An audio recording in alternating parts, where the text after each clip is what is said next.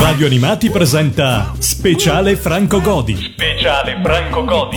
Fumetti in tv, fumetti in tv. Radio Animati, Lorenzo e Matteo, oggi ci troviamo a Milano, anche oggi abbiamo un ospite, anzi siamo noi ospiti, di una persona che nel mondo delle sigle, nel mondo delle colonne sonore, nel mondo dei jingle pubblicitari ha veramente tantissime cose da raccontarci. Ringraziamo fin da ora Maestro Franco Godi che ci ospita oggi a Milano. Ciao, benvenuti. Allora, ci troviamo negli studi della Best Sound e abbiamo un sacco di domande da porle.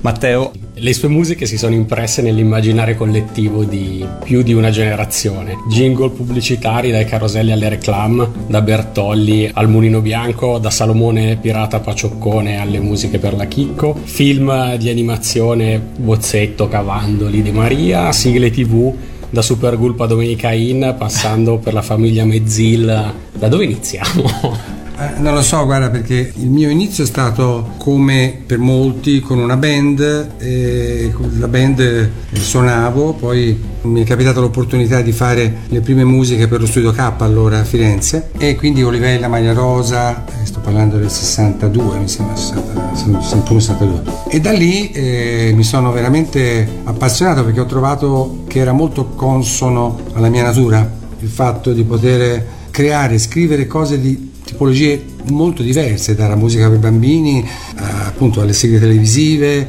eh, a, a, qualcosa che mi facesse esprimere musicalmente quello che io sentivo. Quindi ho scritto sì da sempre musica su commissione, ma in realtà ho fatto sempre la mia musica, non sono stato in qualche modo plagiato o asservito, ho venduto diciamo in qualche modo la mia musica alla pubblicità, alla televisione, ma ho preferito piuttosto che scrivere per eh, un cantante, come tutti scrivevano le canzoni per, per i cantanti allora in voga, mi piaceva più questo aspetto della musica un po' a 360 gradi, dove dalle canzoni per bambini, la musica di commento, eh, ecco io musicalmente mi potevo esprimere, quindi il mio inizio è stato in qualche modo casuale, ma mi ha, fatto, mi ha aperto una, una, una finestra su quello che poi era la mia natura di musicista un po' eclettico. Io sono del segno dei gemelli, quindi mi piace fare una cosa e il contrario della cosa stessa. Qual è stato il primo successo importante della sua carriera con il quale ha capito che questa sarebbe stata la strada? Ma il primo, eh, chiamo così, jingle, che non era proprio soltanto jingle, era la musica di commento del carosello, eh, Bertolli, che era un carosello a cartoni animati, eh, la cui idea nacque da Francesco Misseri e Silvano Nelli, che era un autore della RAI di Radio Firenze. Diciamo che Olivera in Mare Rosa è stata la prima serie di caroselli che in qualche modo ha avuto molto successo e mi ha un po' aperto, diciamo, la, mi ha fatto capire che era, un, era, un era una strada che, nella quale potevo riuscire bene. La la la la, la mia pupa ecco qua. Oh oh oh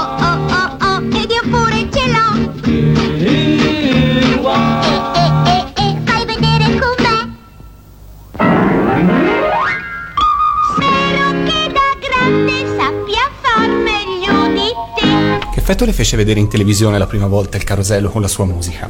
Ma mm, emozione ovviamente. e poi Carosello aveva questo schema di racconto che era un minuto e mezzo, mi sembra 90, 100 secondi, più il codino pubblicitario e quindi in realtà in 100 secondi in qualche modo uno poteva fare, tra virgolette, una canzone, che non era soltanto eh, i i 20 secondi, i 10 secondi o i 30 secondi di musica pubblicitaria, era un raccontino che in qualche modo musicalmente ti permetteva, perché sai, un disco anche oggi, dopo un minuto e mezzo, diciamo che ha già detto quello che doveva dire, nel senso che in un minuto e mezzo c'è la strofa e il ritornello, o l'inciso come si, come- come si chiama oggi. Per cui poi c'è la ripetizione, poi secondo il testo ovviamente c'è un'evoluzione, ma in realtà eh, non era una sintesi solo relegata ai 5 secondi, dove però io, eh, avendo avuto allora la fortuna di incontrare dopo la collaborazione con la Studio K, Armando Testa, che è stato un grandissimo uomo ehm, con un grandissimo stile della pubblicità,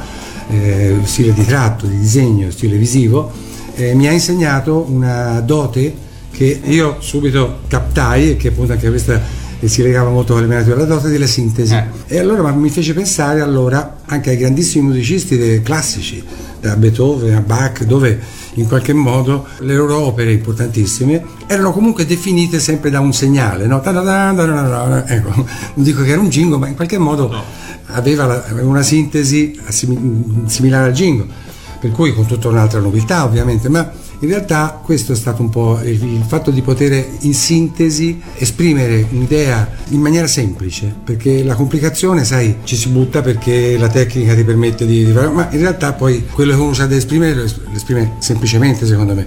Quindi le- poi la evolve con la tecnica, ma in realtà l'espressione ancora oggi io credo molto Certo. nella sintesi. E in un jingle pubblicitario uno si gioca tutto eh, nella durata. Eh quindi- sì, eh sì, perché io da, da- da, appunto il giro da oh oh oh oh, oh Zor sono tre secondi, insomma, da in, in, co- in cioè io di vivere in c'è tutte queste cose che eh, in realtà si acchiappano si devono acchiappare in 5 secondi. Jingle è così.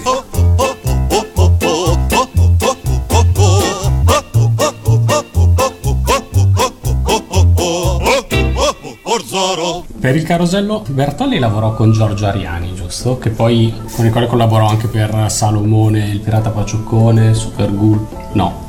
No, no, non è esatto. Con Giorgio Ariani eh, abbiamo lavorato, lo conosco, ma eh, Salomone Pirata Pacioccone fu una musica fatta addirittura, il testo lo fece Francesco Guccini, perché allora Guccini faceva Dio è morto e i nomadi e viveva collaborando con questi suoi amici Guido De Maria di Bologna, dove c'era la- la- uno studio che faceva cartoni animati, che loro abbiamo fatto caroselli con Franco Franchi e Ciccio Garzia, tutta una serie di cose. Capitano, lo possiamo torturare. Ma cosa vuoi torturarlo tu? Porta pazienza! Sono Salomone, il pirata paccioccone. Sono fortunato, il nostro moscalognato. E Dio mano di fatta il pirata a cui piace torturare. ma in realtà Giorgio Ariani non ha fatto, so che ha prestato la voce per molti spot, ma in particolare Bertolli no, e poi lui Però ha- Super Gulp almeno sì, era No. la voce di uno dei personaggi di Nick Carter, di Ten. Ecco, quello sì. che riguarda le voci però non, non era una cosa che facevo io. Super Gulp, Ah, era senza interazione diretta fra di voi.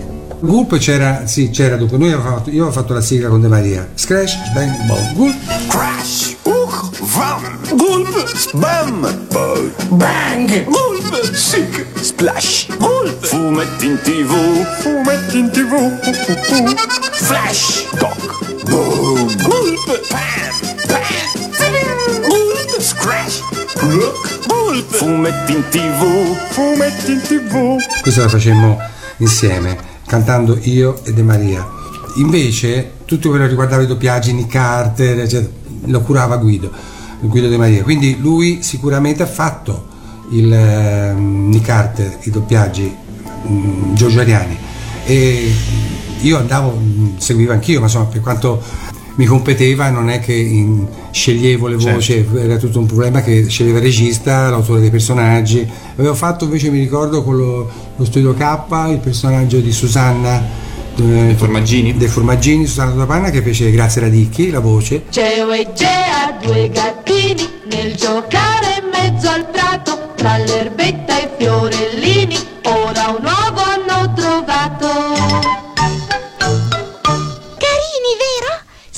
Susanna, che va matta per il formaggino in vernizzi milioni alla panna. Pitu pitu. E allora lì fu una ricerca fatta per France- con Francesco Misseri, eh, che era il creativo della- della- dello studio K di allora.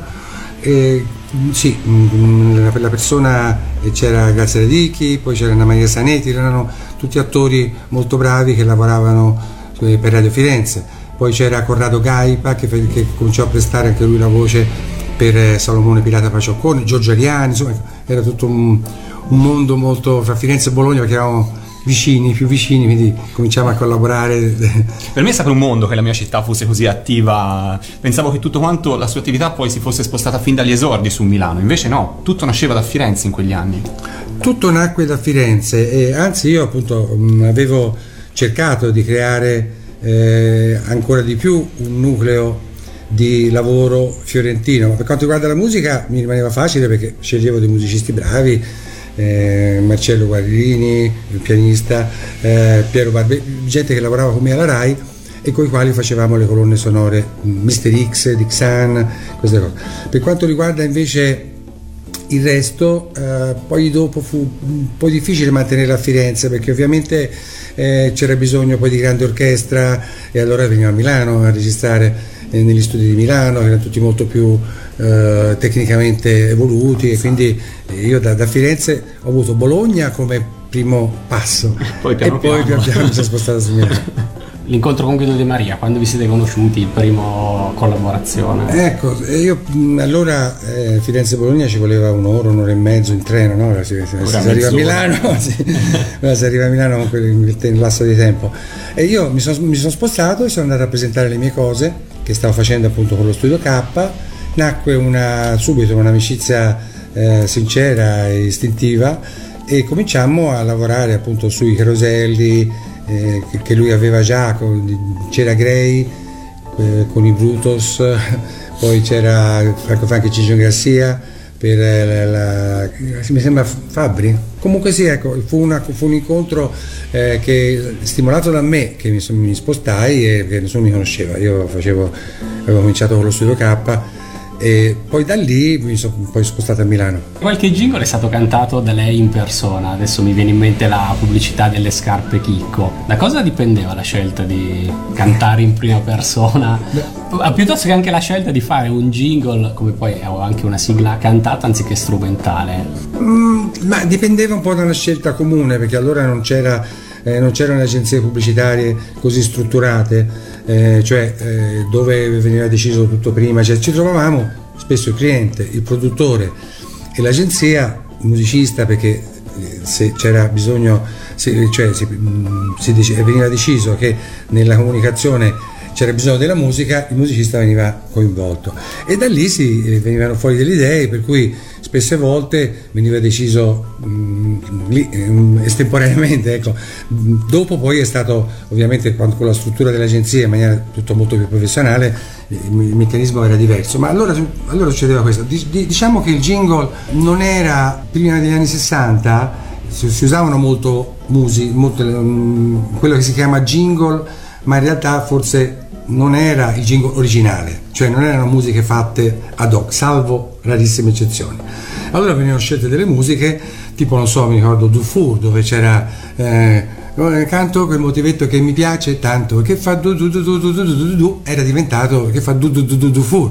Allora c'era Marcello Marchesi, col quale io ho ho anche collaborato, abbiamo fatto delle cose insieme, che era un genio di queste cose, dove riusciva a trovare subito l'assonanza fra un, eh, uno slogan, cioè per esempio c'era il carosello sul vigile e diceva lei non ha rispettato lo stop, lo stop diventava lo stock, lo stock poi diventava l'aggancio per il codino, insomma era tutto un meccanismo eh, che era eh, deciso da, appunto, da, da chi creava il, il testo per questo. E la musica si capì che tutto sommato era molto più forte se alle note venivano, venivano abbinate delle parole magari ripetute piuttosto che mh, invece sol- soltanto musica suonata, quindi era sicuramente più forte. Quindi anche lì, salvo rare eccezioni, eh, dove si usavano delle musiche, insomma, Fratelli Fabbri, mi ricordo, usavano eh, de- de- de- la musica classica e dove mi ricordo ci furono molti dischi venduti, allora si vendevano i singoli piuttosto che l'album, in funzione della- di questa pubblicità eh, che Carosello faceva a alla musica di, di, di- Grieg piuttosto che eh, quindi in qualche modo è stato un veicolo per acculturare tra virgolette chi non si sarebbe mai avvicinato in questi casi alla musica classica. Però era un commento che si svolgeva anche lì in un, in un in un minuto e mezzo quindi permetteva perché la musica classica salvo il pa pa pa pa, pa, pa, salvo Beethoven piuttosto questi che io chiamo jingle in qualche modo segnali eh, ha, ha bisogno di di, di- di uno sviluppo maggiore, quindi è difficile che la musica classica allora potesse sostenere questa sintesi che invece era richiesta al jingle. E c'è stata differenza compositiva nel passaggio dai- dalle musiche per carosello, dove c'era 100 secondi, eccetera, alla pubblicità post carosello, dove i tempi si sono accorciati, è cambiato il modo di, eh, di lavorare, di comporre jingle. Certamente, perché quando c'era Carosello noi cercavamo di capitalizzare l'originalità della musica per un minuto e mezzo e poi farla scivolare nel codino. Quindi se mettiamo un codino pubblicitario era cantato, durante il carosello era proibito cantare, c'erano proprio delle leggi che, uh-huh. che, regolavano queste cose, era proibito cantare il nome del prodotto piuttosto che... Però una volta che si capitalizzava il suono con una musica, per esempio Mr. X di Xan, che aveva il commento... Tip, tip,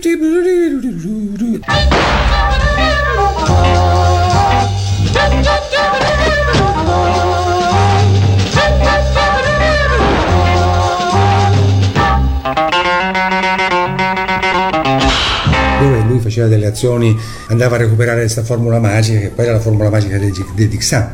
Attraverso il minuto e mezzo di musica suonata, poi ripetuta nel codino, diventava la musica Dixon. Certo.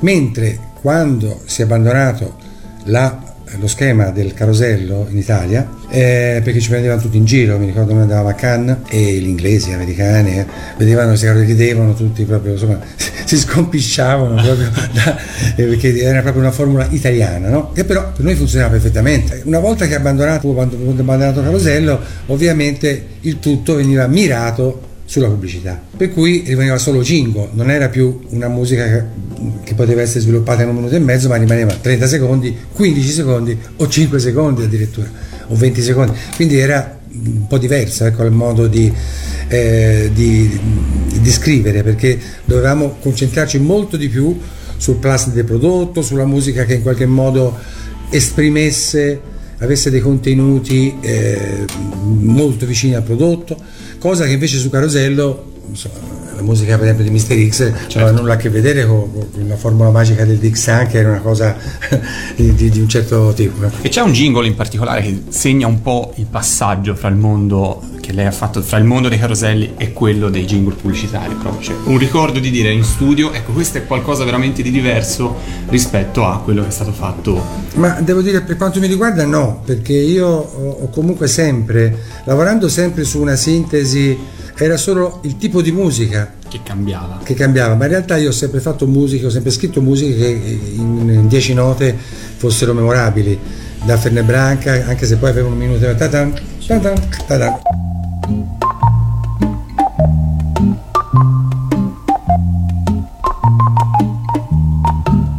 Se fa queste quattro note, tant'è che a tutt'oggi la Branca sta utilizzando il jingle. Orzo bimbo, orzo bimbo, bim bomba, bim bomba, ecco. Bim bomba, bim bomba, orzo bimbo che bontà. Orzo bimbo aveva eh, lo sviluppo di un minuto e mezzo, però orzo bimbo, bim bomba è un segnale. Magnesia San Pellegrino che oggi, oggi è stata riarrangiata ed ora è in onda proprio in questo mese, il mese di luglio.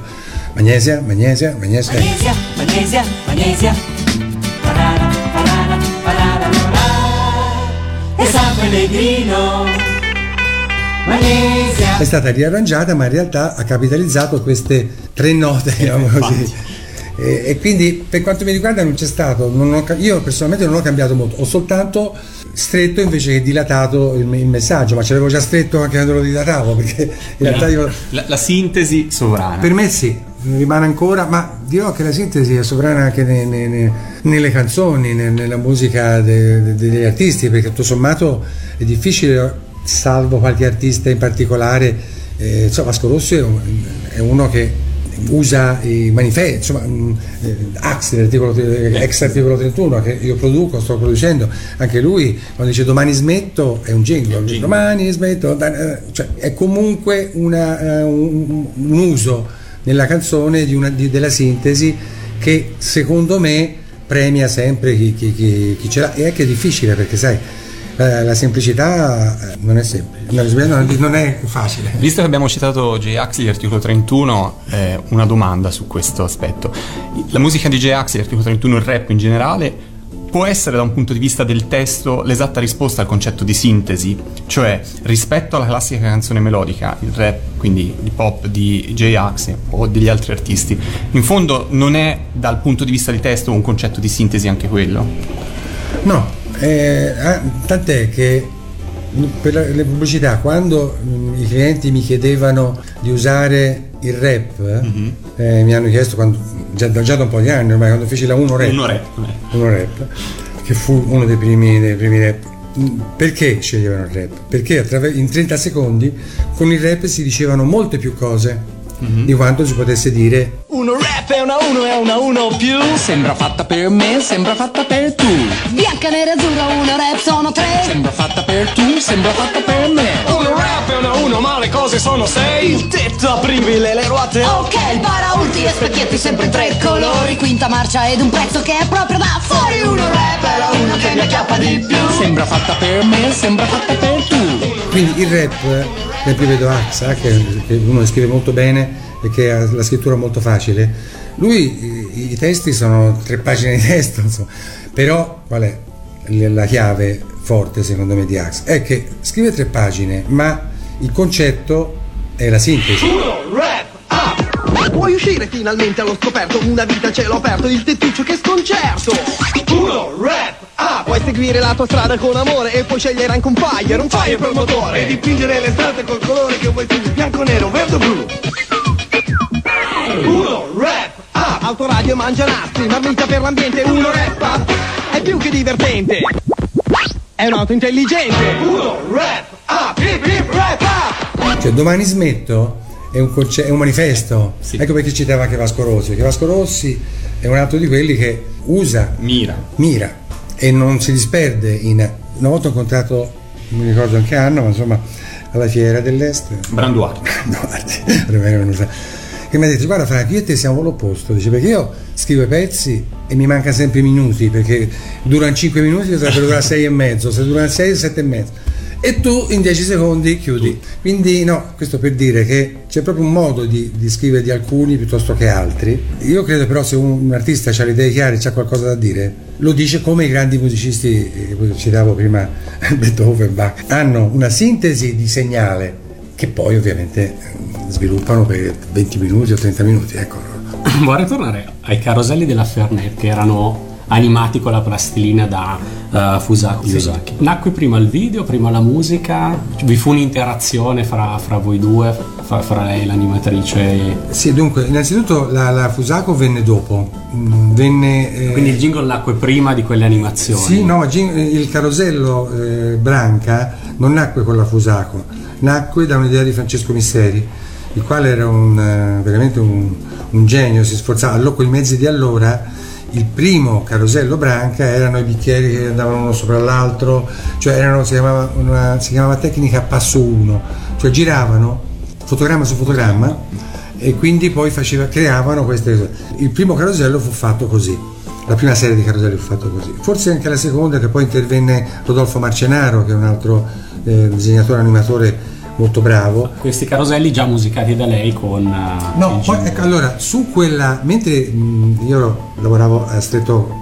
contatto di gomito con Francesco Misseri e Paolo Pratesi che faceva la regia allora di, anche di, di questi caroselli, pensavamo all'unisono, pensavamo alla, all'immagine e alla musica, perché io ero lì quando lui inventava la cosa e lui era lì quando io suonavo, per cui nascevano insieme.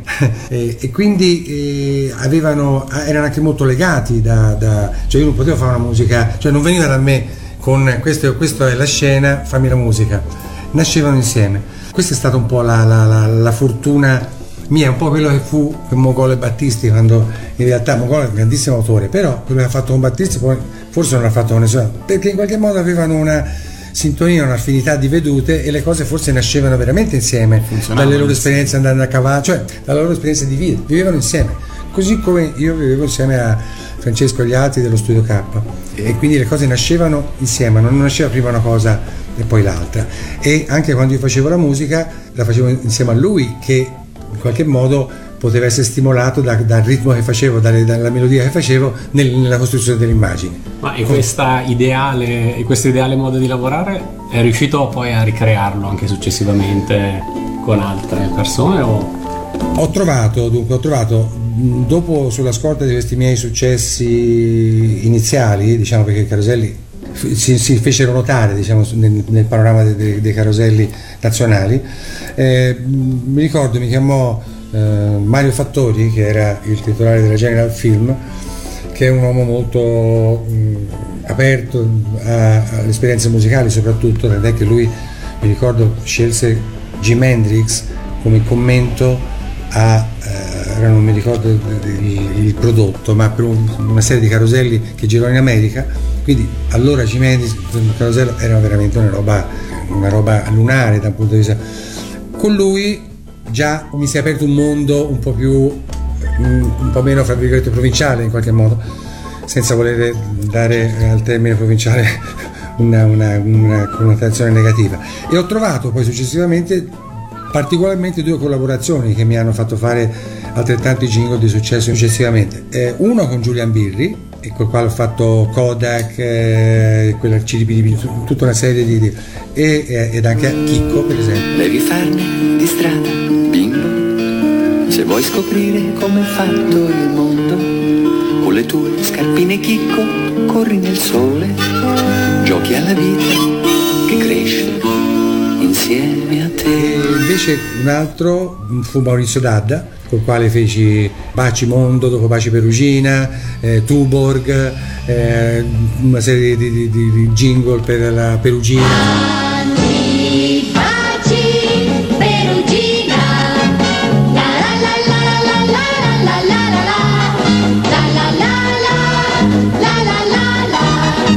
Queste due collaborazioni sono state due collaborazioni perché loro erano, eh, sono copywriter e quindi il copywriter ha sempre lavorato a stretto contatto con il musicista nella creazione, della, a differenza dell'art director che invece cura più la parte eh, totale diciamo, de- delle- della comunicazione. La risata finale di Tuborg è sua. Mia. Tuborg, solo tu mi turbi sempre più.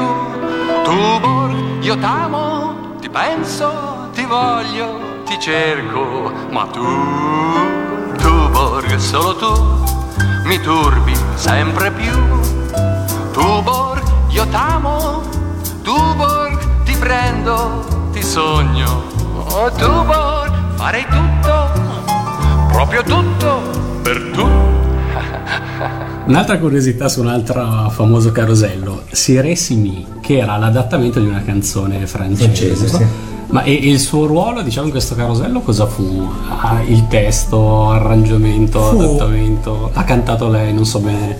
Eh, allora, quel, quel- dunque, innanzitutto tu mi avevi chiesto prima, poi forse non ti ho risposto, come mai senti la mia voce in certi spot? Esatto. Eh, Allora, io facevo provini, perché allora si faceva voce, chitarra, non c'erano i computer. Facevo provino, il cliente la provava, l'agenzia, tutto ok, e andava a fare il definitivo. Sceglievo un cantante, quasi mai eh, riuscivo a trovare una persona che avesse lo spirito di riprodurre.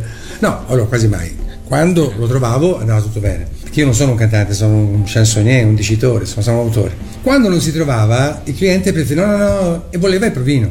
Quindi io lo riarrangiavo, lo, lo vestivo, diciamo, lo finalizzavo, ma in realtà mantenevo la mia voce. Per Sira Simi venne, eh, mi fu consegnato questo provino fatto da un francese di questo pezzo che si chiamava la Chanson de Michette. E eh, l'idea è stata quella di mettere le note perché facendo si re, si re, si mi sono proprio le note che la mia voce non da cantante andava bene. Poi siccome ci voleva ti ricordi forse che quel carosello uscì nel periodo in cui fu, ci fu il primo blocco di traffico e il carosello fu fatto su un papà che portava il eh, figlio, la figlia, bicicletta. in bicicletta ma diciamo che poteva essere un carosello normale se non ci fosse stato il blocco del traffico dove la gente andava in bicicletta un giorno alla settimana, due giorni alla settimana no? perché era vietato andare con le auto quindi particolarmente il carosello capitò in un periodo fortunato ed ebbe anche forse più eco di quanto eh, si meritasse in realtà io la feci cantare a mia figlia perché non trovavo una i bambini cantavano tutti troppo, troppo bene io avevo mia figlia allora aveva tre anni e mezzo quattro anni. E così la, la mise sulle ginocchia e le registrai in casa per- perché non è che potevo chiedere a lei una performance professionale. Quindi in realtà è andato un po' anche quello il provino fra virgolette perché io feci diversi tei che poi scelsi dove cantavo un po' meglio e poi è andato quello. E quindi la storia è una storia molto semplice che però parte da un tema che non è mio insomma anche quel francese. Papà, che si fa? Come che si fa? Ma papà! Si re, si re, si mi, si mi, si fa, si fa, so fa, so mi re re. Si re, si re, si mi, si mi, mi so, mi so, mi si, si la, si so. E adesso insieme.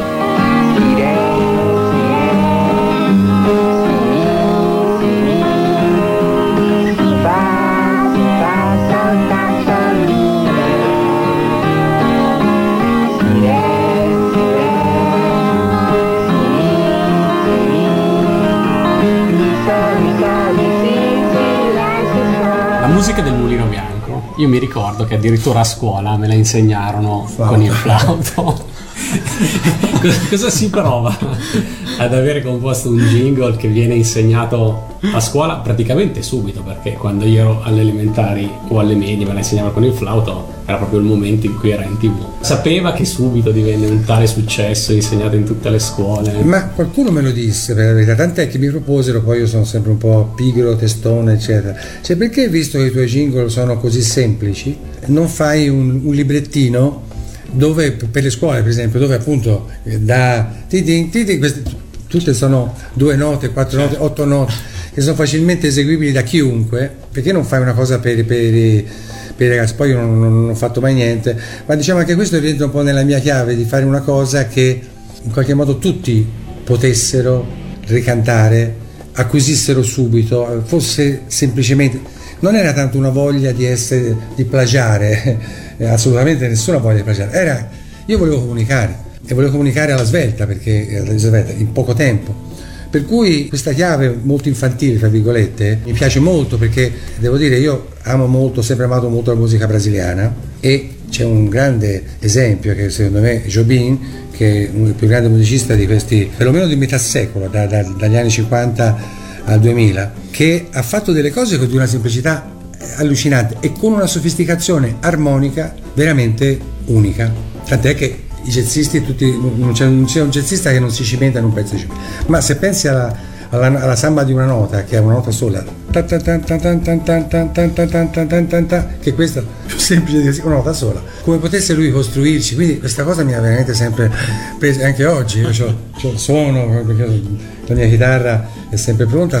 Jubim è, è, è l'esempio della di questa semplicità disarmante che non può non prendere, però teniamoci sotto con una, e questo io anch'io ho cercato, di seguire un po' delle orme di qualche musicista che mi, che mi ha preceduto, come, come Giovini in questo caso, per non fare una cosa scontata, che non fossero i due accordi eh, per forza, anche se poi lo sono, ma che avessero intorno a una, che intorno a una melodia molto semplice ci fosse la possibilità di costruire un mondo armonico anche un po' più evoluto. E forse questa è stata la cosa, io chiamo di certi miei jingle evergreen, perché ora ho ancora qualche, dei jingle che, che stanno andando avanti dopo 30 anni, 40 anni, perché sono rimasti dentro alla gente, fanno delle ricerche ancora e, e tutto sommato ancora molte cose che ricordano di, di Mulino Bianco, per esempio, una di quelle.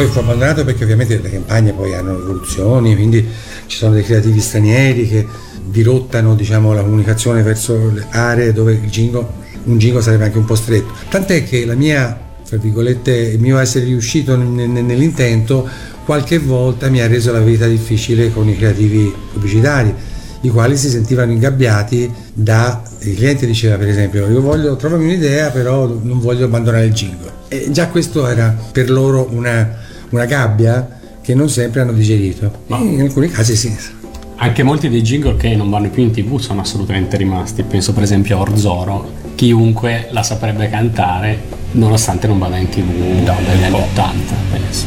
Sì. Quindi non, non solo quelli che vanno tuttora in tv, ma no perché appunto perché io non ho fatto la musica come posso dire un formaggino non credo che possa dare ispirazione a qualcuno con tutto rispetto o una una caramella. Io facevo mie- la mia musica, io ho la mia musica. Cosa ho fatto? La abbinavo a un prodotto e lì è stata una mia natura particolarmente eh, fortunata ecco, rispetto a questo, perché io non ho mai cambiato. Quando un jingle non andava bene, presentavo e non andava bene, io non ho mai cambiato il jingle, ne ho fatto un altro. Per cui la mia, la mia musica è sempre rimasta integra in qualche modo, che piacesse o non piacesse, ma quella è.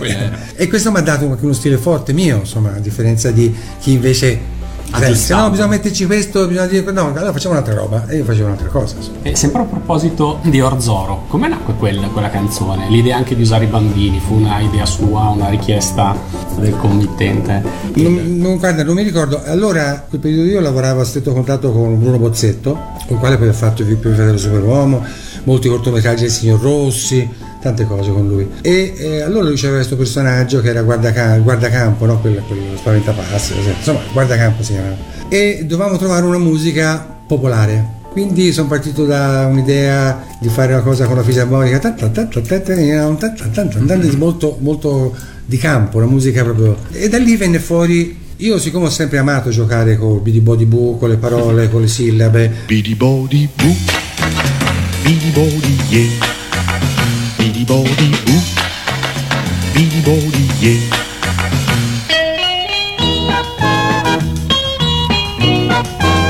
Bidi body boo, bidi body yeah. far suonare la musica, ma eh, in maniera anche molto con eh, eh, magnesia, magnesia, magnesia, ecco, con, con, eh, in qualche modo tanti baci, perugia, usando in, in, inco, in. Incoin Tu,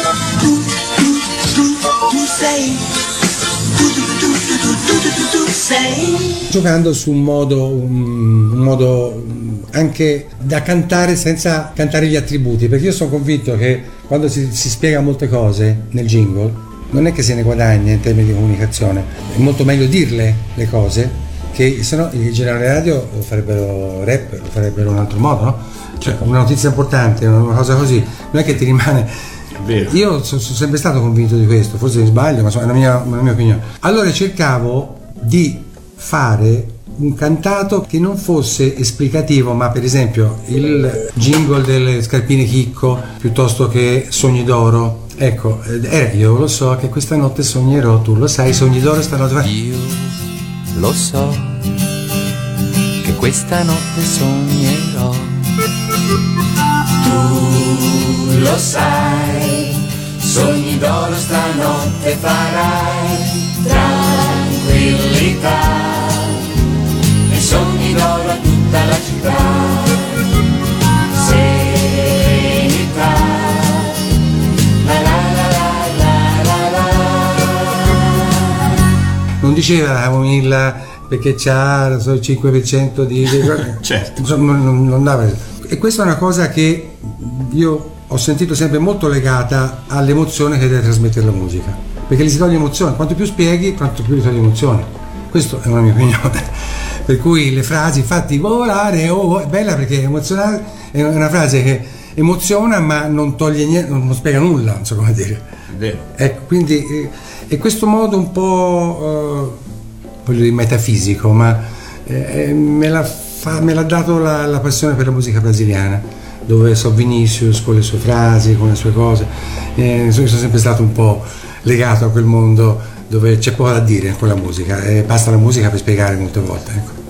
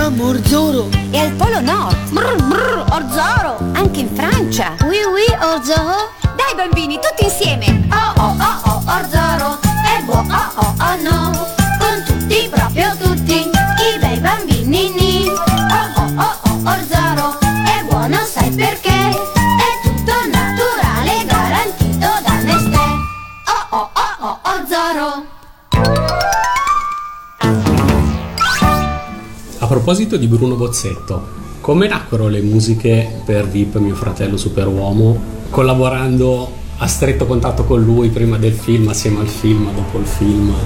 Dunque, allora, Vipi mio fratello superuomo, io già stavo collaborando con Bruno con questi jingle, col signor Ross. E fu una commissione, una, il committente era, fu in coproduzione con gli americani. Le richieste degli americani erano precise, loro volevano dare alla musica eh, un ruolo preciso nel film, cioè volevano volevano usare la musica, tant'è che c'è un jingle, Happy Betty, c'è il jingle, c'è, c'è proprio anche un jingle all'interno. Allora Bruno aveva un, staff di persone molto brave, da Guido Manuli a Maurizio Nichetti, che appunto fece questi testi del- per il film. E ehm, io però ho lavorato con Herbert Pagani e Herbert Pagani scrisse il eh, testo del- della canzone che apre il, e- e oltre che il testo di noi eh, con un missile nel cervello, quella è la canzone dei martiri, che, che- che- insomma, fece due, due pezzi così. Questi testi le cantò. Cantò soltanto la, Solo la la sigla, sì. le altre erano tutte fatte con i cori, lui cantò solo la sigla di Bello così, alto così. Basso così Fesso. Così. Il giorno che è nato per poco non hanno buttato Ma poi con l'andare degli anni non è migliorato. Il mi Ni. Tre volte al giorno cadeva dal suo carrozzino. Basta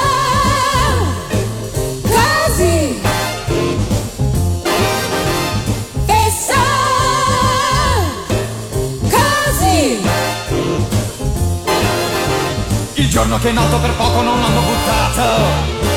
Ma poi con l'andare degli anni non è migliorato. Mi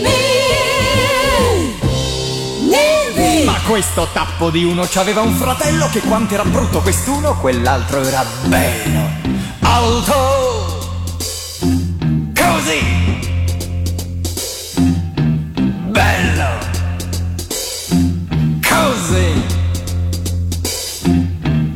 giorno che è nato la madre felice ha gridato Venite, venite a vedere che super neonato Il su. Avete presente i fumetti di quello che vola? Alto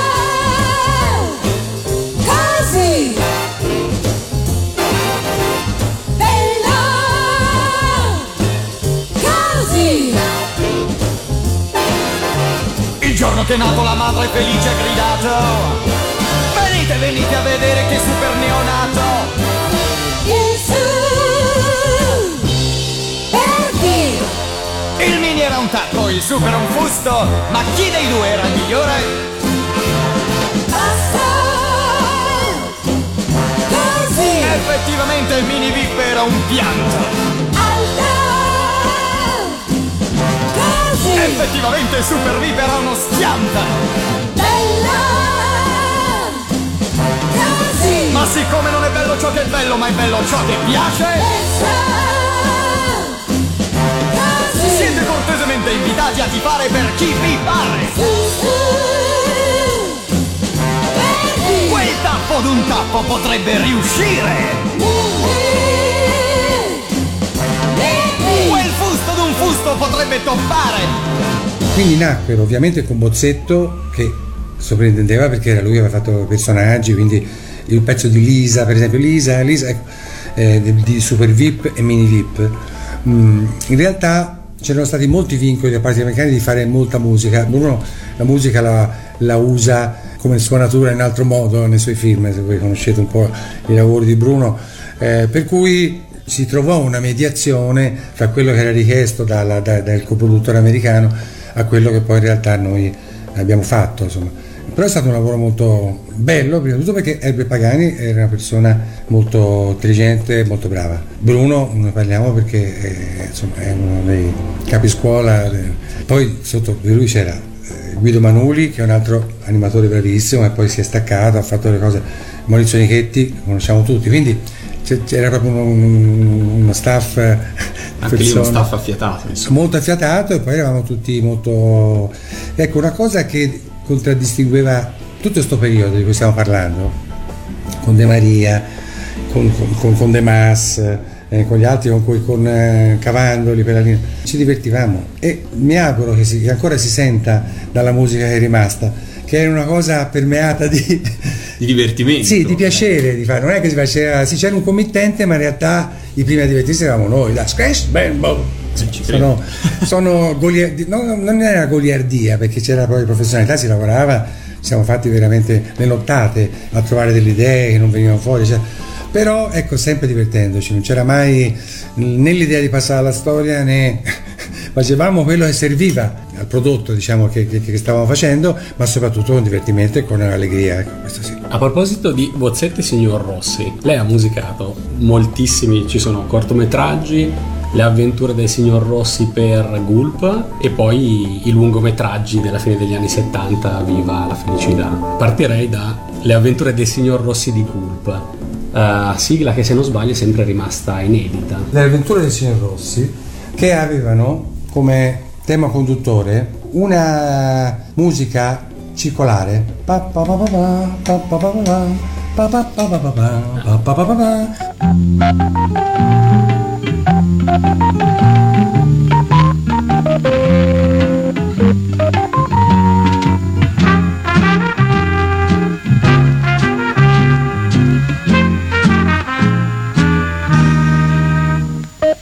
Pa, pa, pa, e, e sempre girava così, no? Perché lui usava, Bruno usava questa musica come proprio come tormentone, diciamo così, no? Di sottofondo e comunque poi rimaneva.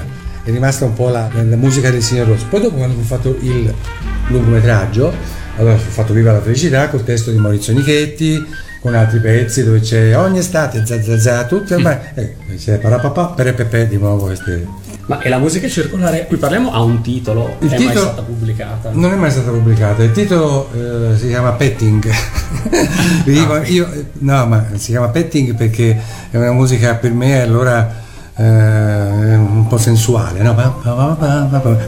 E quando io scrivo le musiche, di solito le deposito subito alla SIAE e metto dei titoli provvisori. In questo caso si chiamava, per esempio, la musica di Fernebranca non si chiama Fernebranca, si chiama Relax perché è una, eh, gli avevo dato un titolo così, Così, perché emozionale. poi è rimasto, è rimasto il titolo Relax, insomma, non aveva quindi il titolo di questa è Petting. Invece passando alle musiche per eh, i lungometraggi, Viva la felicità, eccetera.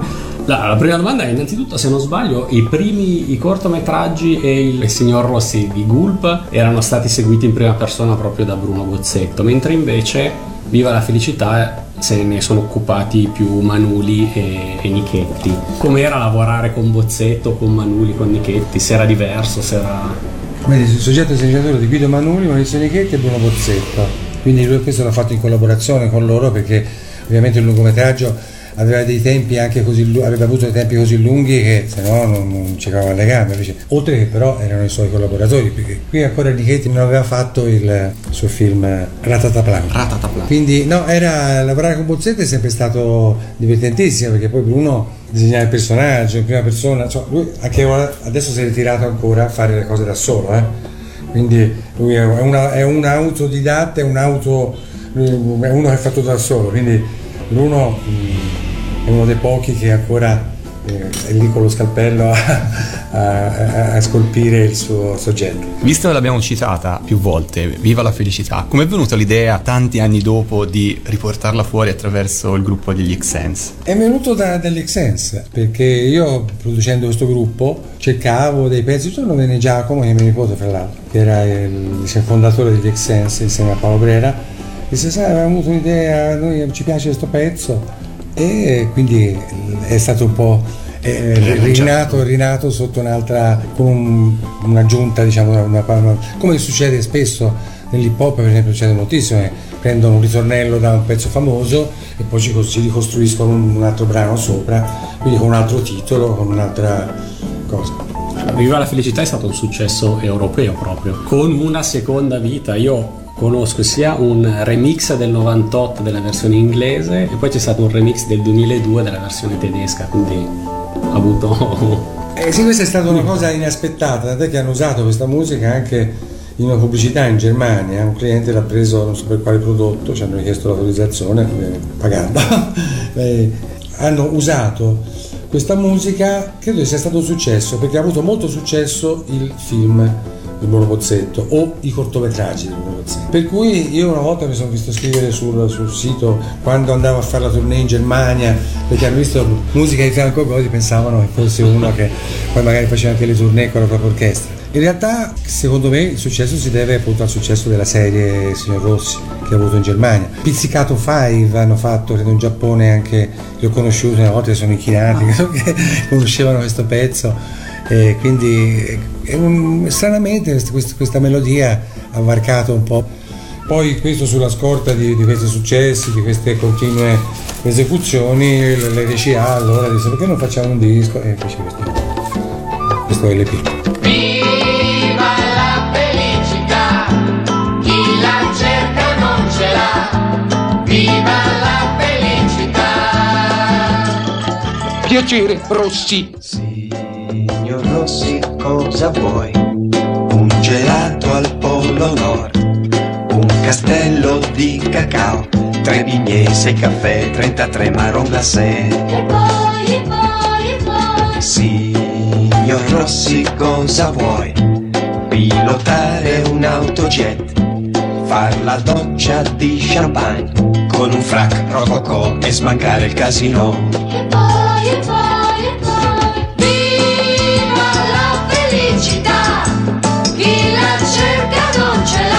Viva la felicità, chi la cerca non ce l'ha, viva la felicità, chi la cerca non ce l'ha, ma dov'è, ma dov'è, chi lo sa che cos'è, che cos'è, che cos'è? Sole, sole, giallo, sole, mare, mare, verde, mare, cuore, cuore, grande, cuore, fiore, fiore, bianco, fiore. Questa è la felicità, chi la cerca già ce l'ha. Viva la felicità. Viva la felicità è cantata da Iona, giusto? Giona, sì. Giona. Ah, ecco, così intanto scopriamo come si pronuncia. Giona. Giona. Giona. Con il quale poi collaborò anche per altre sigle. Che ricordo a di Giona come nacque, come entrò nella squadra di lavoro per... Eh, io facendo molti jingle allora ero diciamo forse l'unico che faceva eh, non dico un jingle a settimana ma poco ci manca e avevo molti collaboratori soprattutto fra i cantanti perché appunto come dicevo prima mi trovavo poi dove cantare io un provino perché non trovavo la voce giusta, adatta, per cui avevamo un campionario diciamo, di voci enorme. Nel conoscere tanti di questi cantanti, uomini e donne, mi imbattei in Giona che aveva uno spirito allegro, era molto duttile come tipo di voce e tant'è che poi facemmo cantare a Giona anche Giumbolo. E chiamo Giumbolo giù giù, che eh, avevamo, avevamo buttato giù il provino con De Maria, di solito perché De Maria suona l'ocarina, canta, è un, è un- è un personaggio da cabaret incredibile, anzi se voi lo intervistate un giorno vi racconterà un milione di cose ed è molto divertente come personaggio. Ecco, sulla scorta di quel provino ci sembrò che la voce più giusta fosse lui, quindi ecco perché ha- è stato scelto. Mi chiamo giumbolo, giù giumbolo.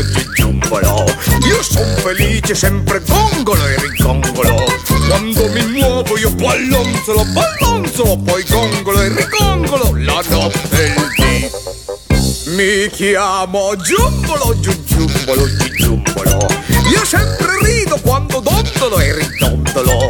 Ma se girondolo io ciondolo e riciondolo, poi gondolo e rigongolo la notte il dì. E quando gongolo lo, divento il simbolo lo, lo, di tutto quello lo, lo, che gioia dà. Quando gongolo lo, lo, divento il simbolo lo, di tutto quello lo, lo, lo, che gioia dà. Mi chiamo Giumbolo, giù giumbolo, giù giumbolo. Io son felice, sempre gongolo e rigongolo. Quando mi muovo io ballonzolo, ballonzolo, poi gongolo e rigongolo la notte. Cambiando cartone e, e disegnatore, lei ha musicato e ha scritto le sigle di le più famose musiche della linea di, di Cavandoli per la seconda sia per la terza e quarta serie. Come nacque la collaborazione con Cavandoli e come nacquero le sigle a partire da Bayou Badu? Cavandoli è, uno dei personaggi che avevo incontrato, dunque perché eh, avendo stretto questa collaborazione con De Maria, con Bozzetto, con De Mas, con il quale poi eh, fatto, facevamo Mazzolino Tarantola, erano tutti che- personaggi che avevano una casa di produzione per eh, spot pubblicitari eccetera e con i quali avevamo fatto degli spot. Con De Mas, eh, facevamo uno spot per Campari, prendemmo un premio, insomma, queste mm, collaborazioni fecero sì che mi invitavano sempre nelle riunioni biennali o annuali che facevano Caorle piuttosto che mm, invitavano tutti i personaggi delle animazioni importanti e siccome io lavoravo con Tizio Caio Semproni anch'io. E mi invitavano anche me. E lì mi ricordo che incontrai, mi incontrai con Cavandoli il quale mi disse insomma che sarebbe piaciuto fare qualche cosa. Ci incontrammo sempre con quello, quella mia, mia amore per Bayou Badu piuttosto che Billy Body Boy ci stavo pensando. Feci sentire questa, questa, cosa che a lui piacque e poi feci quel tema invece papà jazzistico che a lui appunto trovò molto adatto per il suo modo di esprimere la linea quei, quei film lì. E mi ricordo facevamo una serie che si chiamò Sexy Linea che andò soprattutto in Francia perché allora c'erano le censure nostre e vedere so, le cose del preservativo la risatina eccetera qui sembrava forse tabù Eh, ma poi il problema della linea era che era anche troppo legata al carosello della Lagostina, credo. Ma Ho sempre saputo che i problemi ad andare in tv erano legati al fatto che era troppo legata a un marchio, sarebbe sembrata pubblicità. Sicuramente questo, questo è stato un freno perché sembrava che fosse, la, fosse una pubblicità occulta fatta dall'Agostina per... In realtà, eh, d'altra parte, lo stile di Cavandoli era quello, cioè, cioè, la cosa più bella che lui abbia fatto è quella, più importante che abbia fatto è quella, quindi ha trovato, trovò questo, questo freno. Bayou Badou. Bayou Badou. Bayou Badou.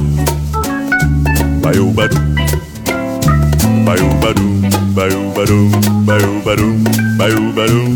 Bayou Badou. E la voce di Bayou Badu è sua? La voce di Bayou Badu sembra mia, ma non mi sembra che fosse andata la mia, perché allora c'era un gruppo, Dino Comolli, che aveva, che- dove c'era una voce di basso, che faceva Bayou Badu, Bayou Badu, molto meglio di me che non, ho, non sono un basso come tipologia di voce. È una curiosità, diciamo, da collezionista.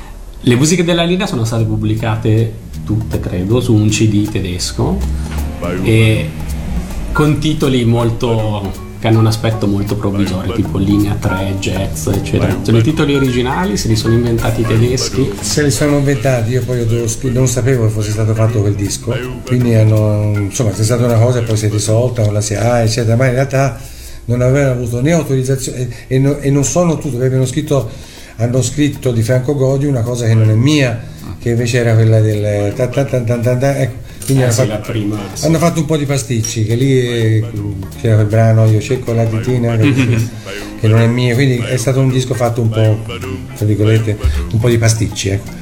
Poi invece sono stati fatti dei remix, no ma quelli sono viva la felicità, non hanno fatto remix di lì hanno proprio pubblicato questa cosa, devo dire un disco, boh, non so neanche quanto interessante, ma... In Germania posso dire diffusissimo, sono stato a Berlino recentemente, negli Ah, sì? store principali di Berlino, sia il Signor Rossi sia la linea, un ampio assortimento direi fra le colonne Beh, lo dirò al mio controllo. No, perché di solito queste cose tutti usano, tutti usano, mai arrivano Due edizioni mi sembra il CD della linea, perché Tre. mi pare tre È edizioni, stampato tre, tre volte. Eh, infatti. E nelle ultime hanno corretto l'attribuzione della, Ah, sì? della sì. Eh, allora forse perché noi appunto c'è stata una cosa. Comunque, al di là di quello, perché non mi sembra giusto che. Ma e a proposito della linea, Carlo Bonomi, che era la voce Sì. della linea, avete mai collaborato? Perché, che poi era anche la voce di la canzone di Merlotto del signor Sì, perché eh, certo perché. conoscevate personalmente. Sì, perché allora, allora c'erano, erano, non erano tanti personaggi che facevano voci che noi chiamavamo caratterizzate, caratterizzanti. Quindi Bonomi era uno di questi, dove eh, in, in diretta faceva la linea e era divertentissimo perché eh, lui passava il filmato e lui con questo gramello strano. Poi però aveva fatto anche molte altre cose, adesso non ricordo quali, ma insomma collaboravamo spesso, veniva in studio da noi perché quando c'era bisogno di qualche voce un po' particolare chiamavamo Carlo. Una domanda mm, forse poco radiofonica su Gulp. La sigla di Gulp del 72 Crash, uh, vam, gulp, bam, bang, gulp, sick, splash, gulp, fumetti in tv, fumetti in tv. la sigla di Super Gulp del 77 riprende quella di Gulp attaccando davanti Super Gulp e poi parte sostanzialmente la stessa sigla. Super gulp, super gulp. Crash, gulp, sick, splash, gulp, fumetti in era proprio la stessa con un eh, diciamo con un'introduzione incollato è stata risuonata ricantata? Perché la- quella originale del 72 è rimasta inedita esiste sui DVD in una qualità che per me è troppo bassa per capire se è stata risuonata o meno lei si ricorda. Mi sembra che sia stato risuonato. Fumetti in tv, fumetti in tv. Ciuff, ciuff. Mi sembra, eh? a questo punto la domanda è se Super Gulp è stata risuonata e ricantata quindi rispetto a Gulp siete sempre lei e De Maria a fare le voci o avete fatto voi Crash Bang Gulp nella prima e non nella seconda o viceversa? No, no, no, siamo sempre noi. Siamo sempre noi. E com'è nata voce- l'idea di questo testo così, diciamo, fumettistico? È stata un'idea sua, una Eh, idea di De Maria? no, è stata un'idea di De Maria di fare, di, di usare appunto i suoni, di, di prendere le cose del ballo del fumetto e di, di metterle in musica. Per quello è venuto fuori questo valzerino popolare molto semplice che permettesse di questa scansione per poter di- dire bene queste... E poi la sintesi direi, no?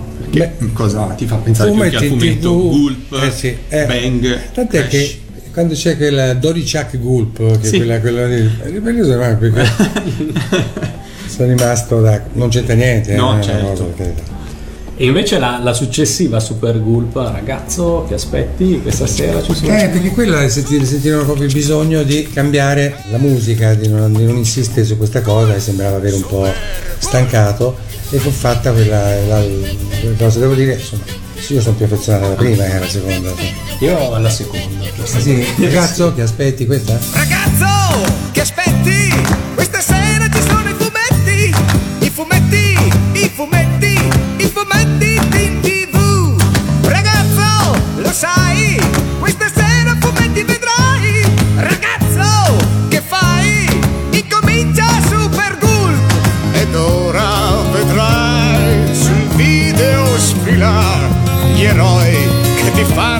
sognare. Ci sono anche quelli di mamma e papà e forse qualcuno anche a te piacerà. Ragazzo, che aspetti?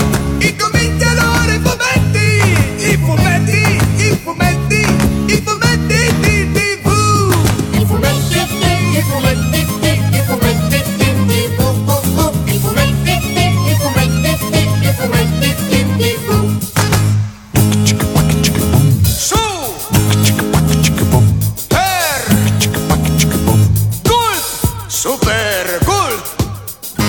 Colpiva molto il mio immaginario da piccolo l'idea che avrei visto gli eroi di mamma e papà. Questa cosa mi. Eh beh, sì, tu sei più giovane, quindi... Coi fumetti facciamoci ballo. Ragazzi, che ballo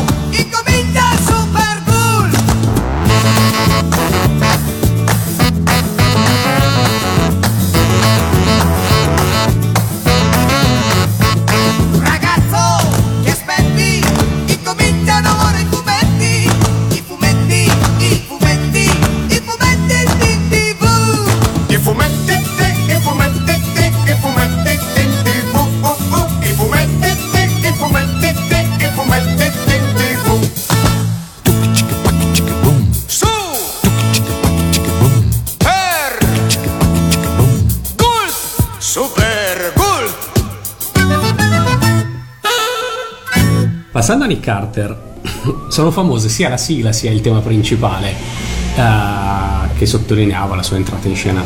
Com'è nata l'idea di... Cioè, sono state usate due musiche praticamente per un solo cartone. È nato per caso, non era una sprecata quasi. Perché non è stata usata la sigla due volte anche per sottolineare l'entrata in scena di Nick Carter? Ma dunque... Secondo me sono nati due temi, diciamo. Sì, mi sembra che eh, quando facevamo questa cosa qui, De Maria cercava una musica che fosse il cappello di come una sigla di presentazione del filmato relativo a Nick Carter. Quindi questa musica che io avevo fatto un po' ricordando Hitchcock, no? Ecco, ricordando un po' quella cosa lì, io avevo fatto po, po, po, po, qualche cosa che fosse un po' un'attesa, po, po, po, po, cioè cosa sta accadendo, voleva dire questa sigla.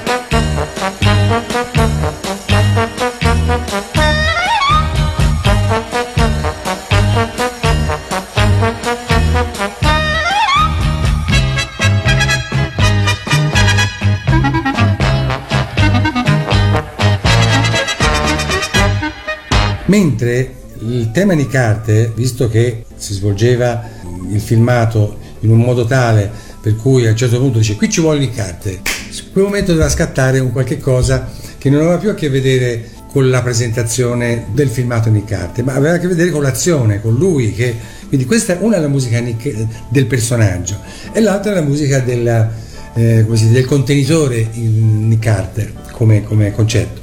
Ecco perché eh, cioè, fu una scelta, eh, fu una scelta, se no poteva essere la stessa. In realtà È una scelta boh, molto felice. Fra l'altro il tema poi è rimasto più famoso della sigla stessa. È perché, perché per- per- ripeto, la sigla aveva, aveva questa, eh, doveva essere un po' meno, tra virgolette, personalizzata, no? invece questo sax, un po' sull'allegro.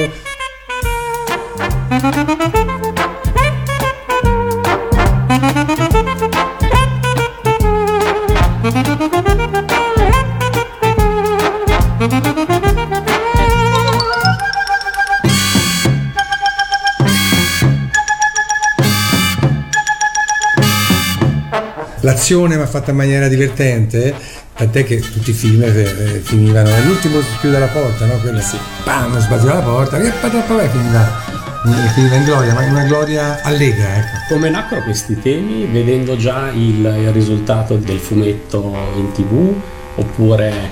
No, io avevo, io come, come sempre ti dicevo, quando, siccome ho fatto la mia musica, sempre, io avevo questi temi, buttavo giù delle cose, quindi quando so, De Maria mi chiedeva una cosa, Bozzetto mi chiedeva un'altra, De Marzia mi chiedeva un'altra ancora, eh, invece di mettermi lì a, andavo a scartabellare fra le cose che erano lì giacenti eh, da sviluppare a livello proprio di idee, bozze, ecco, a bozze di idee, e mi ricordo che eh, questa fu un po' la scelta. La prima no, la prima, la prima eh, quella di Riccardi ce l'avevo, cioè ce l'avevo già lì. eh. L'altra invece pensai a qualche cosa cosa potrei fare per- perché si staccasse, che non, che non fosse troppo simile a quando parte Riccardi, eh, quando lui parte, parte l'azione di Riccardi e, e mi orientai più su questa cosa un po' di attesa po, po, po, po, po, po, fra il grottesco e il, il suspense, la suspense grottesca, ecco chiamiamola così. E ci hanno detto che il titolo di- del- della sigla sarebbe un titolo di lavorazione La signora grassa. Sì.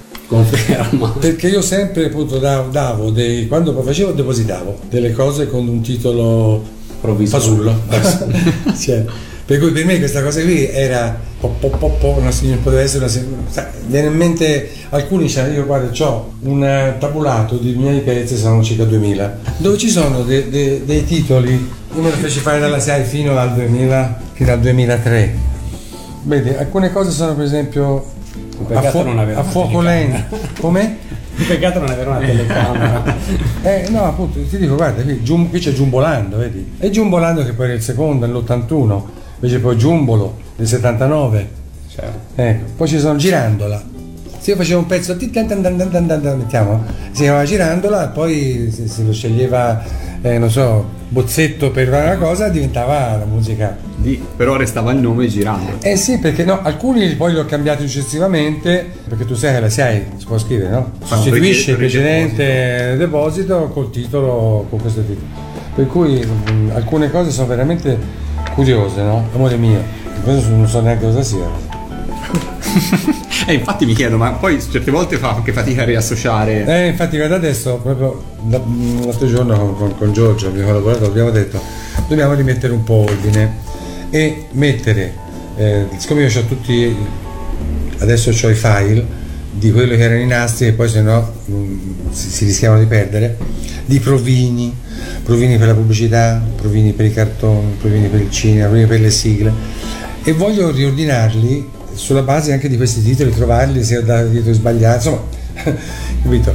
Quindi qui c'è, c'è alcuni, per esempio, Certain Picture, cia cia cia cinese, adesso non me lo ricordo, ma insomma ci sono delle cose che, clip, cloud. Good. Eh no, è così. E invece Marzolino Tarantola, Ecco. sempre per rimanere in ambito super gulp, eh, è stato citato prima Pierluigi De Masco. Sì. Perché il personaggio, se ricordo bene, era di De Maria.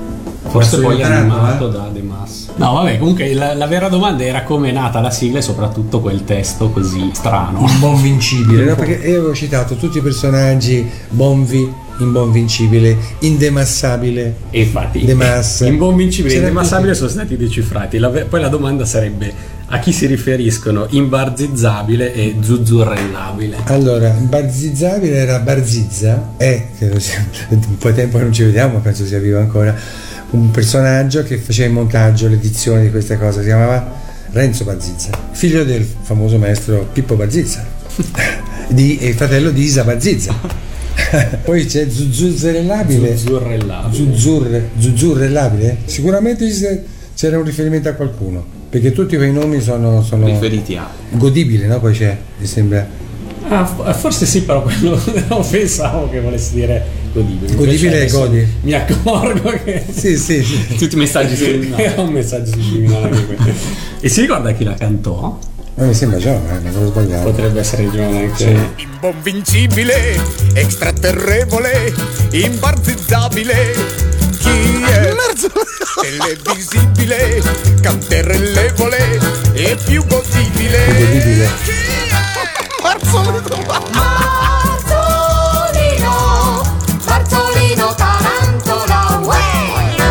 uè! Zurrellabile, che, che dicevole, indemassabile. Chi è? Mazzolino Tarantola, uè. proprio Dona. La voce che ride dovrebbe essere. No, è Bologna. Eh, infatti, come c'è scritto un nome, ok. Ha nominato prima Maurizio Dadda, con il quale firmò una sigla che è assolutamente un, cult. un cult, ovvero Guarda guarda che famiglia, sigla della famiglia Mezzini, un cartone animato ungherese andato in onda in Italia attorno negli- nei primi anni 80. Ha qualche ricordo di questa sigla? Chi la- soprattutto chi la cantò e suonò perché è attribuita, fu pubblicata dall'RCA e attribuita a una certa Fantomatic Band. Uscì, è uscita su un 33 È giri. uscita solo su 33 giri, ma è pubblicato a 45 giri. Eccola qua. Cos'è veramente un... Guarda, guarda, guarda, guarda, guarda che famiglia che ho. Sono tutti matti, matti, matti, matti, perché non lo so.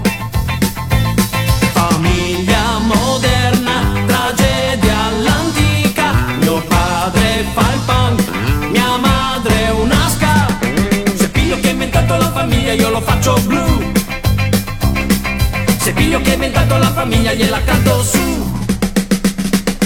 Senti, senti, senti, senti, senti, mi mia nonna che fa. Senti, senti, che famiglia Va in giro per il mondo sulla moto Si ferma qua e là. Senti, senti, che famiglia Famiglia moderna Tragedia all'antica. Il cane è sballato Il gatto è in Marocco. Se piglio che ha inventato la famiglia Io lo faccio blu. Eh, non ricordo che. Perché molti usavo ragazzi del coro che magari non. La famiglia che vuoi tu La vediamo alla tv Ma neanche la pubblicità Ma qualche strumento può essere che lo, lo stesse suonando lei? No, no, no, io di solito prendevo sempre musicisti, io facevo schermo, ma.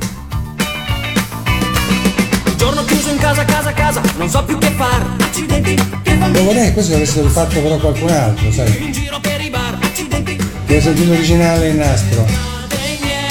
Non li trovo mai Di certo mio nonno Si è messo nei guai Se piglio che ha inventato la famiglia Io lo faccio blu Se piglio che ha inventato la famiglia Gliela canto su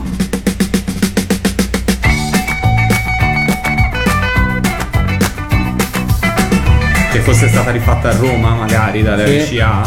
Questa può essere rifatto, perché questo non mi. Cioè che l'abbiano realizzata poi a Roma. Eh sì, voglio sentire. Cosa fare. Se piglio che ha inventato la famiglia io lo faccio blu Se piglio che ha inventato la famiglia gliela canto su Io cerco una casa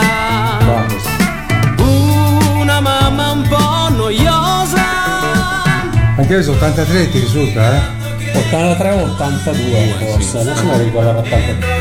Però era una. Era un cartone con tre serie, se non sbaglio questa è arrivata con la terza No, serie. no, con la prima. se- Cioè, sui DVD che sono usciti c'è già dalla. Eh no, vabbè, no, no, i DVD non fanno te- Non fanno testo. No, perché poi le rimontano. Io in TV me la ricordo solo con questa. Anch'io mi ricordo solo questa in tv, però eh, può, può essere che sia arrivata con la Io posso sentire. 82-83. Posso vedere qui se c'è perché c'è un database con le mie cose, ora non c'è Mattia, se no. Che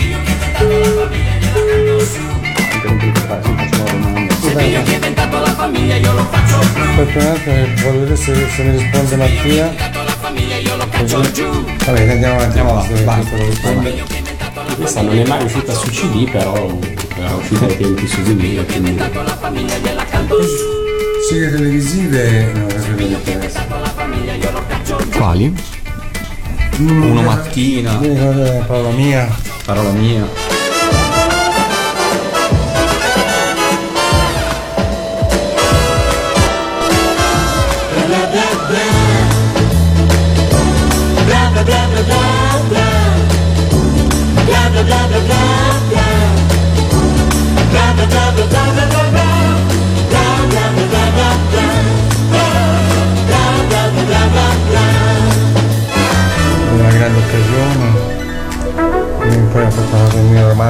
Durò tanto. perché- questi sono programmi Rai. Uno mattina, sì. Uno mattina. Ancora c'è Usano ancora.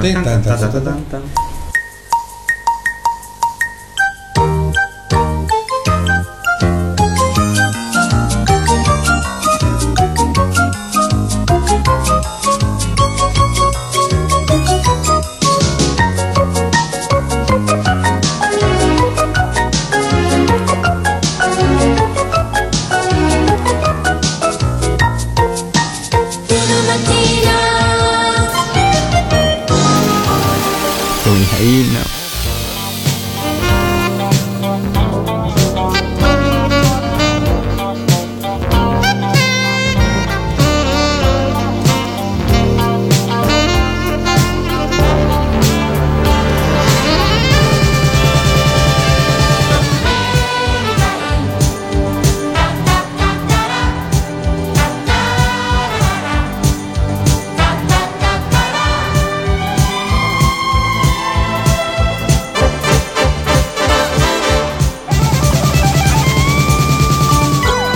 Negli anni 80 ha scritto musiche, sia sigle sia musiche di sonorizzazione per eh, famosi telefilm andati in onda su Canale 5, Italia 1. Partiamo da Tre Cuori in affitto.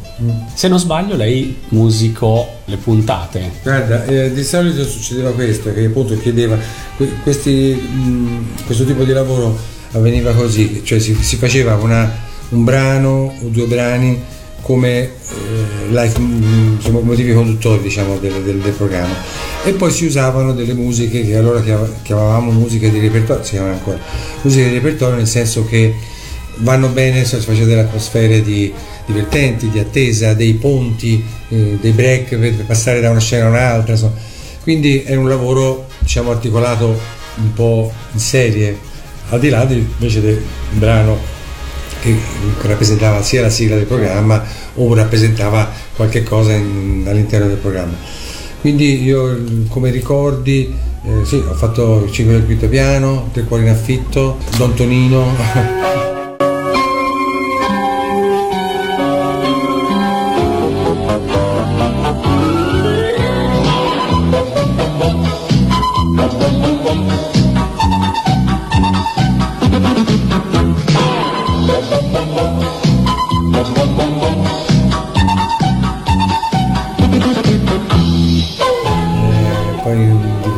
queste sigle Don Tonino e 5 del quinto piano sono rimaste inedite.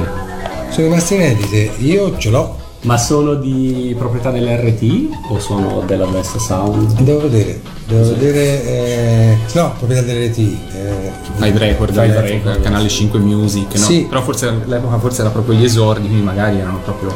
No, alcuni, i 5 del quinto piano no, mi sembra. Da tre cuori in affitto no, i 5 del quinto piano mi sembra di sì. Proprio per questo io stavo, stavo dicendo, sto, sto cercando di riordinare tutto in modo da dare, perché per passare tanto tempo, se sono decine d'anni dove 5 del quinto piano, fa anche un bel sound, quindi non c'è. È del 91.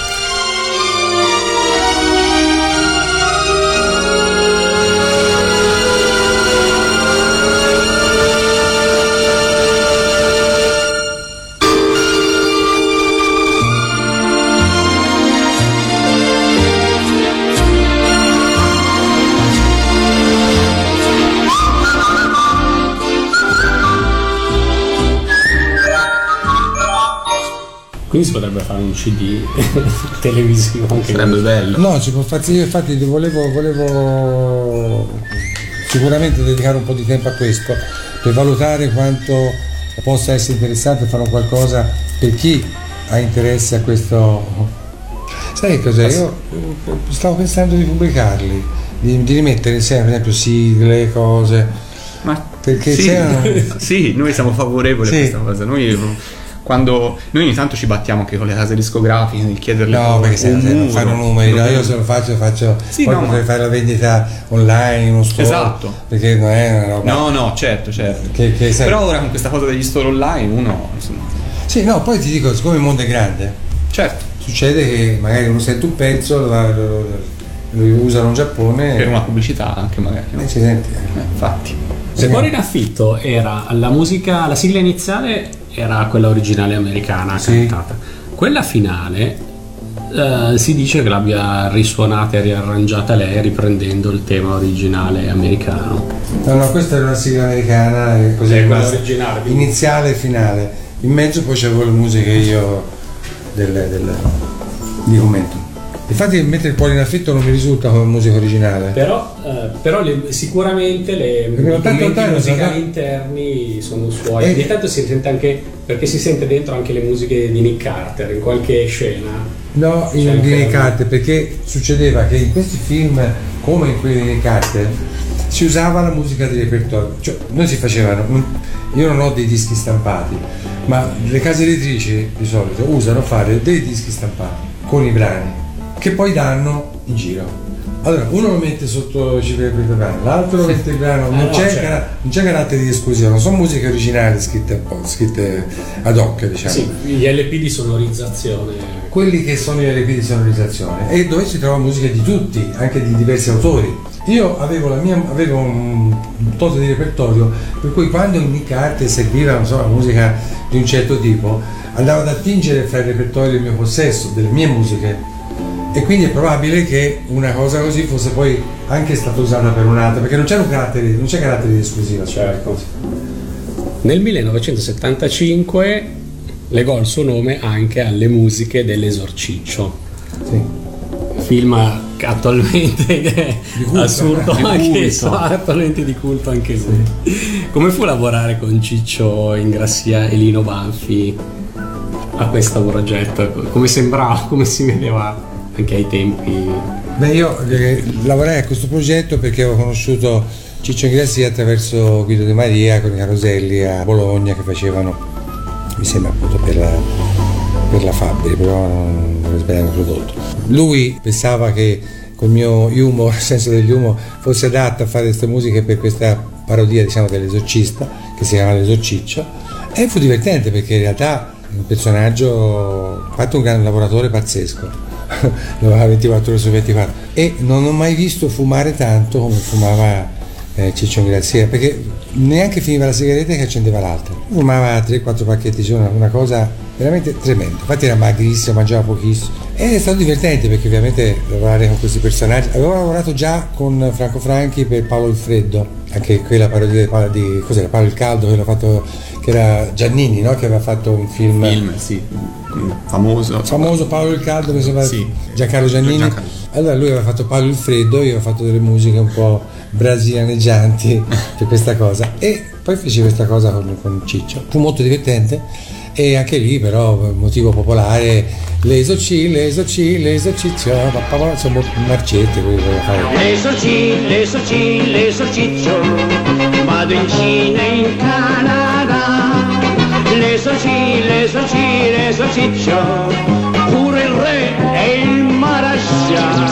L'esorci, l'esorci, l'esorciccio, passa incontro quello là. Lo spiccio, l'allaccio, lo straccio, l'aghiaccio, pisticcio, lo scoccio, l'arriccio, lo sbuccio, lo faccio, le riccio, lo caccio, ecco che fo! Tolgo tutti dall'impiccio, perché son, perché son l'esorciccio!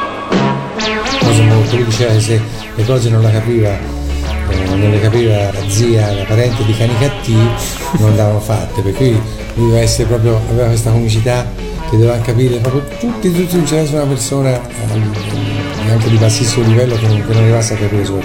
Con Lino Banfi facemmo un rock che si chiamava Chamonix Rock una cosa del genere perché lui cantava in barese. Chamonix, Chamonix, Chamonix, Chamonix nel, nel film. Chamonix, Chamonix, Chamonix, Chamonix. Andiamo tutti, let's go.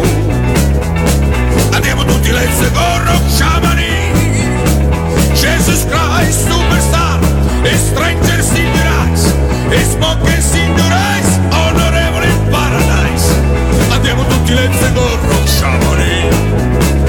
Se Parigi avesse me, sarebbero litto, litto bene. E mia moglie annunziata, e una figlia di disgraziata. Ogni uli strascione, agli e ci vedrei. Ti saremo affetto, me lo mangio con pausa e tu. Poi mi mangio le polpette, la regina Elisabetta. E lo pesce in frigidaire, se lo mangia chi si gera. Allora era all'inizio, non aveva ancora cominciato, era ancora molto sotto diciamo, il, il livello di notorietà che poi dopo era quello assurdo. Insomma è stato molto molto divertente. Fu pubblicata all'epoca la colonna sonora di 45 giri, sì. solo in 45 giri. Io avevo una domanda invece salto proprio un po' più in là nel tempo. Nel 96, quindi Recente, diciamo. più, più recente diciamo rispetto a questo passato, uscì l'album che forse ha diciamo portato ancora più al successo di Articolo 31 che poi con la insomma sono stati prodotti sono stati prodotti ora J-Ax insomma prosegue. Come nacque Tranqui Funky? Perché Tranqui Funky penso è stato l'unico pezzo degli Articolo 31 in cui c'è anche la sua firma. No, ce ne sono altri, non ricordo, ma Tranqui Funky nacque da eh, così, perché c'è anche la mia firma, perché io avevo fatto un, un brano per un balletto del- di uno spettacolo che fece la Coda, che è uno spettacolo itinerante, e aveva un, un andamento ritmico e un giro armonico con un giro di basso che piacque molto a Jed. e io avevo, avendo il 16 piste, in realtà lui fece un lavoro di sezionamento e, e ricostruì su, partendo da, da quello che avevo fatto un giro su quale poi fu innestato muoviti tranqui funky, muoviti col tranqui funky. Quindi fu campionato in qualche modo. Sì, però, Qualcosa del genere. sì, però non come era. Cioè è stato fatto un lavoro di anche un po' creativo su- sulla cosa. Certo. Per cui da quella cosa si è partiti per. come quando uno fa un pezzo su un giro armonico, diciamo, no? Parte da un Però il giro armonico fu ricostruito su quello che avevo già fatto. Soprattutto mi piaceva il giro di basso che aveva il sapore proprio degli anni, degli anni 80, perché oggi ci sono mille strumenti che ti danno possibilità enormi, ma le sonorità che si ritrovano spesso nei pezzi che noi registravamo con un microfono invece che 10 microfoni uno solo quelle cose lì sono, sono amate molto da, da- da chi fa musica specialmente usando i campionamenti tipo hip hop o qualcosa del genere ecco per cui nacque così il Tanky Tanky e allora mi trovai anche a firmarlo.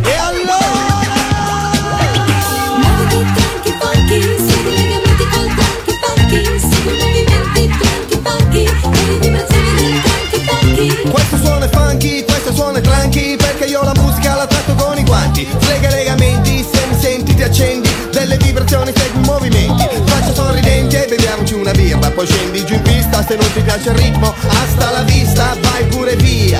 Sono io l'animatore che sta sulla regia L'intrattenitore che viene dal quartiere. Tu muovi il tuo sedere e fammi fare il mio dovere. Sai che tranqui significa tranquillo E su questo funky mi sciallo e non strillo. Come il farmacotto a catatevillo Dimmi sa il mio nome? E allora dillo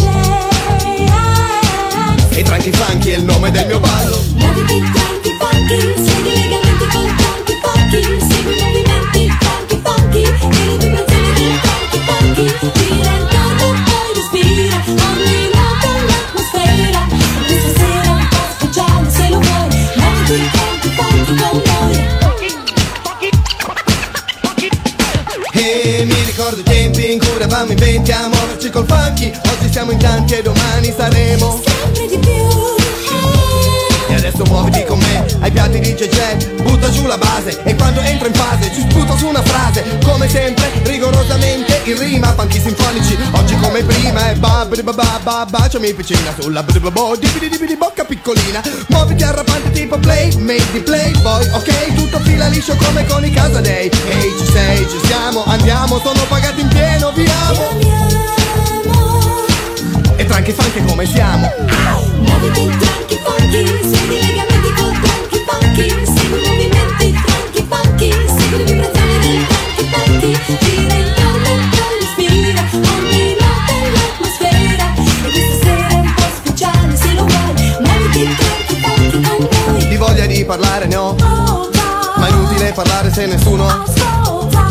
Dunque io ringrazio tutti quanti Specie la mia mamma che mi ha fatto così funky. A me piace la musica quando trasmette sentimenti Dire le mie cose senza complimenti Bere birra, fare tardi accidenti Ballare con le tipe con i vari strusciamenti in posizione. Portare il funky nella mia nazione È la mia missione. Se vuoi darmi una mano fatti avanti Scendi in pista tranqui e ballati sto funky.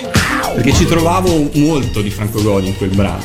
Sì, sì, ma, chiedevo ma in realtà io ho cercato di trasferire senza manipolare quello che era la mia- il mio spirito di fare musica, credo di esserci riuscito perché tant'è che la collaborazione per esempio con Axe, ora se gli articoli sono sciolti per ragioni artistiche non erano più compatibili l'uno con l'altro, ma Axe noi siamo conosciuti nel 91, ora siamo nel 2010, dopo quindi 19 anni, 19 anni siamo ancora insieme e continuiamo, continuiamo a essere il produttore di Axe facendogli fare quello che lui appunto vuol fare, ma con una certa guida diciamo di, di strategia da un punto di vista di confronto, ecco, non è che sono. Per cui è stata una. Quell'articolo mi colpirono molto, devo dire, perché avevano un modo allora di comunicare, parlo del 91, totalmente aggressivo, totalmente. Tant'è che io quando realizzai i primi due dischi, eh, Strada di città così com'è, Messa di Vespiri, Messa di Vespiri, e poi così com'è che ha venduto quasi 800.000 copie, eh, quel disco lì, che allora non ci credeva nessuno su quella cosa, perché si vendeva, vendeva 20.000 copie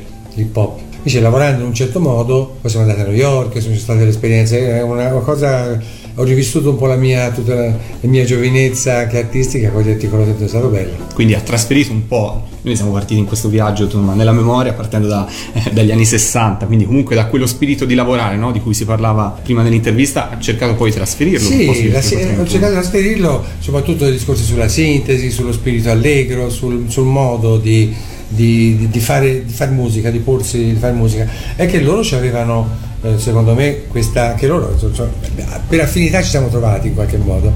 Tant'è che mi ricordo il manifesto fece un articolo su questo grande successo di Così Com'è, dopo Carosello il rap si è svegliato, perché vendere quasi 800.000 copie di un disco hip hop, insomma di rap, insomma, anche Giovanotti andava bene, però era, Giovanotti era già più pop che, cosa che- che- che hip hop, era già diverso. Quindi fu, fu un fenomeno, insomma, ecco, e- e nacque, nacque da questo incontro. E anche sul palco insieme, perché mi ricordo Qualche sul volta sì. Fanchitarro Fa chitarra, eh, Fa chitarra per esempio un altro pezzo che si è firmato, che ho firmato anch'io con loro perché eh, appunto alcuni pezzi avevano uno spirito nel quale io potevo essere mm, sono stato utile a loro e, siamo andati così in sintonia sul, sul brano.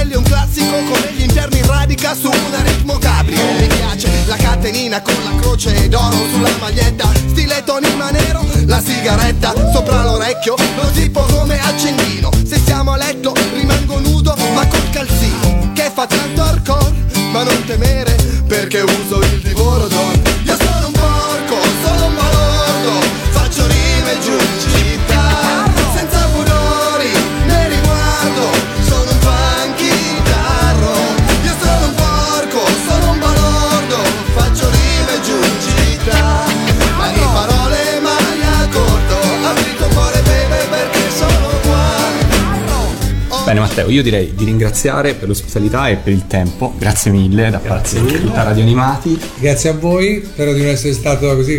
Sai, quando mi avete riportato a ricordare delle cose, magari sono anche dilungato, ho tagliato un po'. Eh, Abbiamo, abbiamo Pellegrino, che è il nostro terzo uomo di Radio Animati, che lui ha molto il dono della sintesi, quindi Ecco. sono convinto. Perché io ho parlato tanto di sintesi, ho chiacchierato, sono stato più d'un'ora. No, no, ma noi. Che figura. No, no, assolutamente. Grazie ancora da parte di Lorenzo, di Matteo.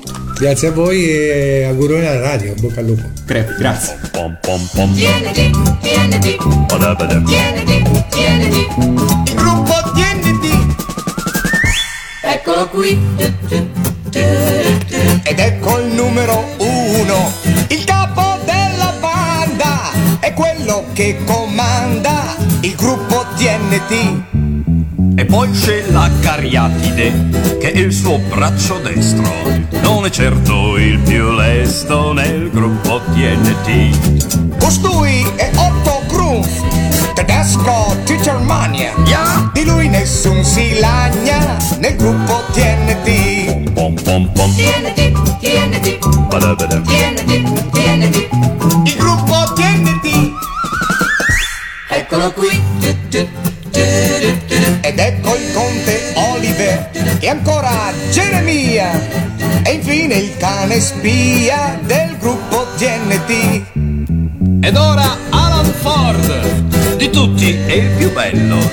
Ci sta proprio per quello nel gruppo TNT. Per ultimo Bob Rock, dal naso prominente, lui è il più divertente del gruppo TNT. TNT, TNT, TNT, TNT. Il gruppo TNT. Eccolo qui.